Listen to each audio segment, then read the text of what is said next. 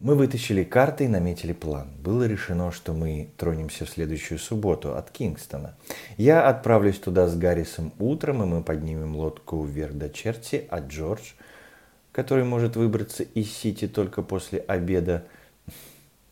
Джордж спит в каком-то банке от 10 до 4 каждый день, кроме субботы, когда его будет и выставляют оттуда в 2. Встретиться с нами там – где мы будем ночевать? Под открытым небом или в гостиницах? Я и Джордж стояли за то, чтобы ночевать на воздухе. Это будет, говорили мы, так привольно, так патриархально. Золотое воспоминание об умершем солнце медленно блекнет в сердце холодных печальных облаков. Умолкнув, как загрустившие дети, птицы перестали петь, и только Жалобы болотной курочки и резкий крик карастеля нарушают благоговейную тишину над пеленой вод, где умирающий день испускает последнее дыхание. Из потемневшего леса, подступившего к реке, неслышно ползут призрачные полчища ночи, серые тени. Разогав, разогнав последние отряды дня, они бесшумной невидимой поступью проходят по колышащейся осоке и вздыхающему камышу – Ночью на мрачном своем престоле окутывает черными крыльями погружающийся во мрак мир и безмолвно царит в своем призрачном дворце, освещенном бледными звездами. Мы укрыли нашу лодку в тихой бухточке, поставили палатку, сварили скромный ужин и поели. Вспыхивают огоньки в длинных трубках, звучит негромкая веселая болтовня. Когда разговор прерывается. Слышно, как река, плескаясь вокруг лодки, рассказывает диковинные старые сказки, напевает детскую песенку, которую она поет уже тысячи лет и будет петь, пока ее голос не станет дряхлым и хриплым. Нам, которые научились любить ее изменчивый лик, которые так часто искали приюта на ее волнующейся груди, нам кажется, что мы понимаем ее – хотя и не могли бы рассказать словами повесть, которую слушаем. И вот, вот мы сидим у реки, а месяц, который тоже ее любит, склоняется, чтобы приложиться к ней братским лобзанием и укутывает ее нежными серебристыми объятиями. Мы смотрим, как струятся ее воды, и все поют, все шепчут, устремляясь к владыке своему морю. Наконец голоса наши замирают, трубки гаснут, и нас, обыкновенных, достаточно пошлых молодых людей, переполняют мысли печальные и милые, и нет у нас больше охоты говорить. И, наконец, рассмеявшись, мы поднимаемся, выколачиваем погасшие трубки и со словами «спокойной ночи» засыпаем – под большими тихими звездами, убаюканные плеском воды и шелестом деревьев, и нам грезится, что мир снова молод, молод и прекрасен, как была прекрасна земля до того, как столетия смуты и волнений избороздили морщинами ее лицо, а грехи безумства ее детей состарили ее любящее сердце. Прекрасно, как в былые дни, когда, словно молодая мать, она баюкала нас, своих сыновей.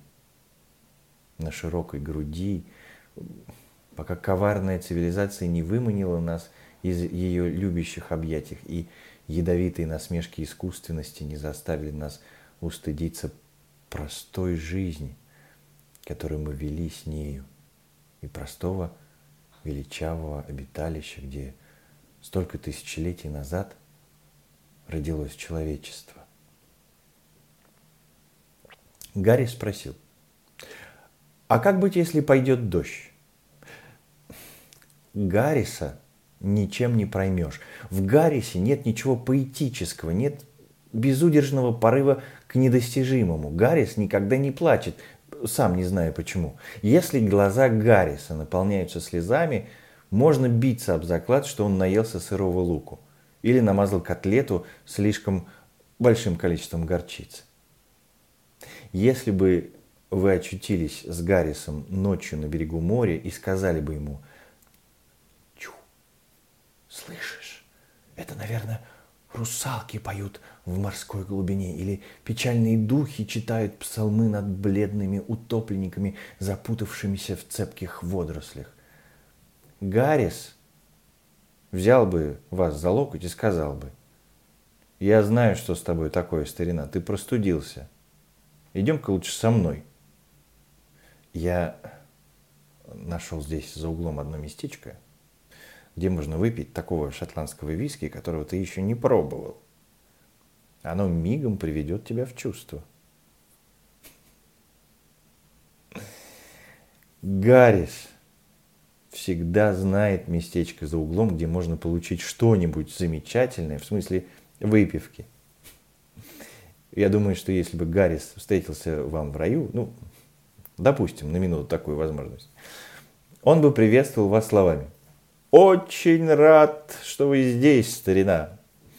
Я нашел за углом хорошее местечко, где можно достать первосортный нектар. Но в данном случае, в отношении ночевки под открытым небом, его практический взгляд на вещи послужил нам весьма своевременным. Ночевать на воздухе в дождливую погоду неприятно. Вечер. Все промокли насквозь. В лодке добрых два дюйма воды, и все вещи отсырели. Вы находитесь на берегу места, где как будто поменьше луж. Выволакиваете палатку и вдвоем с кем-нибудь начинаете ее устанавливать. Палатка вся пропиталась водой и стала очень тяжелой. Она хлопает краями и валится на вас и обвивается вокруг вашей головы и приводит вас в бешенство. А дождь льет не переставая. Палатку достаточно трудно укрепить и в сухую погоду, но когда речь идет о дожде, это задача по плечу одному Геркулесу. Вам кажется, что ваш товарищ, вместо того, чтобы помогать, просто валяет дурака. Только вам удалось замечательно укрепить свою сторону, как он дергает за свой конец, и, и все идет на смарку. «Эй, ты что там делаешь?» – спрашиваете вы. «А ты что делаешь?» – отвечает он. «Допусти же!» И вы кричите «Не тяни! Это ты все испортил, глупый осел!» «Нет, не я!» – орет он в ответ. «Отпусти свой конец!» «Говорю тебе!» Ты все запутал, кричите вы, жалея, что не можете до него добраться. Да еще вот с такой силой дергаете за веревки, что с его стороны вылетают все колышки. Что за идиот? Слышится шепот, после этого следует отчаянный рывок, и ваша сторона падает. И вы бросаете молоток идете в обход палатки к вашему товарищу. И чтобы высказать ему все, что вы о нем и об этом всем думаете. И в это время он тоже пускается в путь в том же направлении, чтобы изложить вам свою точку зрения. И вы ходите кругом друг за другом и переругиваетесь, пока палатка не падает окончательно бесформенной кучей. Вы стоите над ее развалинами, глядя друг на друга, а в один голос негодующе восклицаете. Ну вот. Что я тебе говорил? М? А между тем, ваш третий товарищ, который, вычерпывая из лодки воду, налил себе в рукав уже 10 минут без передышки и сыплет проклятиями, спрашивает – Какую вы там, черт побери, затеяли игру, и от чего эта паскудная палатка до сих пор не стоит? Наконец она с грехом пополам установлена. И вы начинаете переносить вещи Пытаться развести костер бесполезно. Вы зажигаете спиртовку и располагаетесь вокруг нее. Основной предмет питания на ужин – дождевая вода. Хлеб состоит из воды на две трети. Пирог с мясом чрезвычайно богат водой.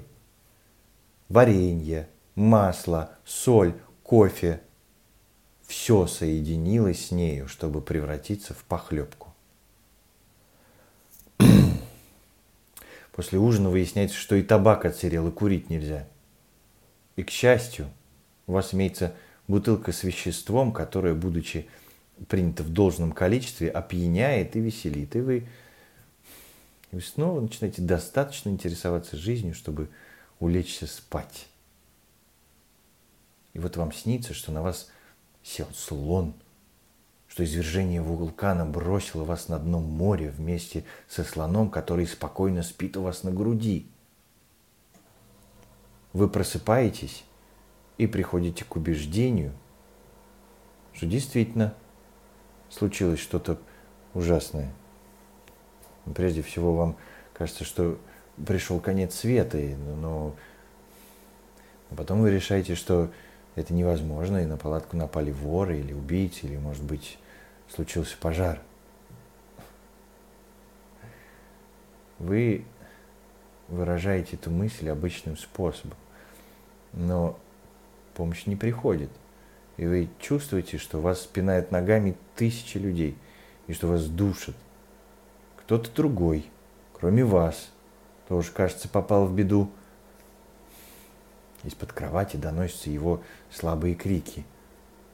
Решив дорого продать свою жизнь, вы начинаете отчаянно бороться, раздавая во все стороны удары ногами и руками, и непрерывно испуская дикие вопли. Наконец что-то подается, и ваша голова оказывается на свежем воздухе.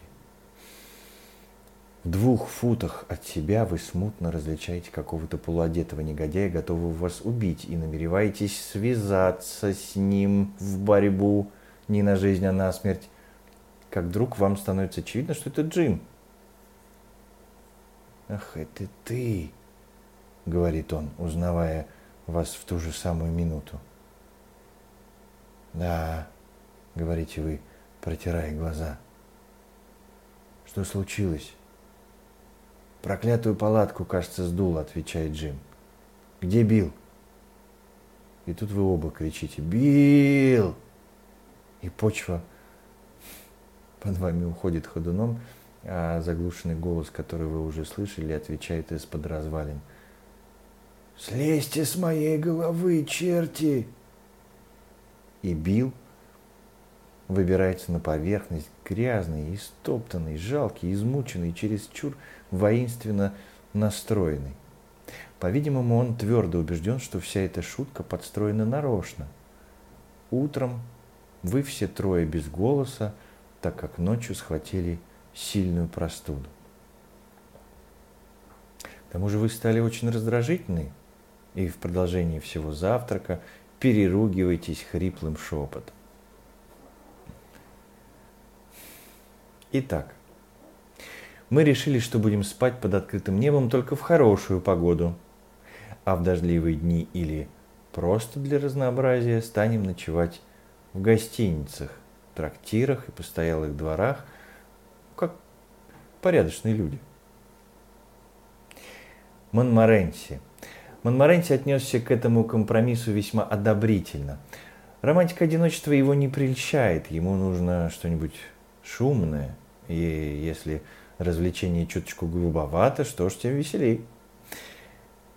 Посмотрите на Монморенси, и вам покажется, что это ангел, по каким-то причинам скрытый от человечества и посланный на землю э, в образе маленького фокстерьера.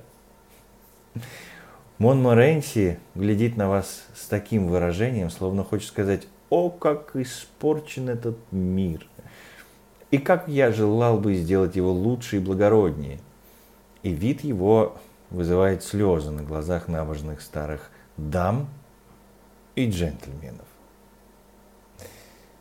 Когда Монморенси перешел на мое иждивение, а я никак не думал, что мне удастся надолго сохранить его у себя, я, я сидел и смотрел на него, а он, сидя на коврике у камина, смотрел на меня.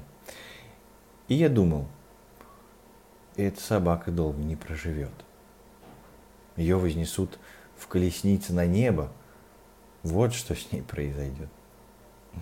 Но когда я заплатил за дюжину растерзанных Монморенси цыплят, когда он, рыча и брыкаясь, был вытащен мною за шиворот за 114-ю драку, когда мне предъявили для осмотра дохлую кошку, принесенную разгневанной особой женского пола, которая обозвала меня убийцей, когда мой сосед подал на меня в суд за то, что я держу на свободе свирепого пса, из-за которого он больше двух часов просидел, как пришпиленный в холодную ночь в своем собственном сарае, не смея высунуть нос за дверь.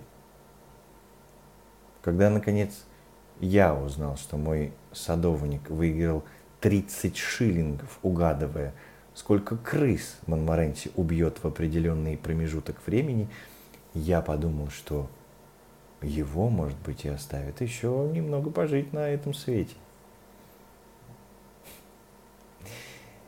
Слоняться возле конюшен, собрать кучу самых отпетых собак, какие только есть в городе, и шествовать во главе их к трущобам, готовясь к бою с другими отпетыми собаками. Вот что Монморенти называет жизнью.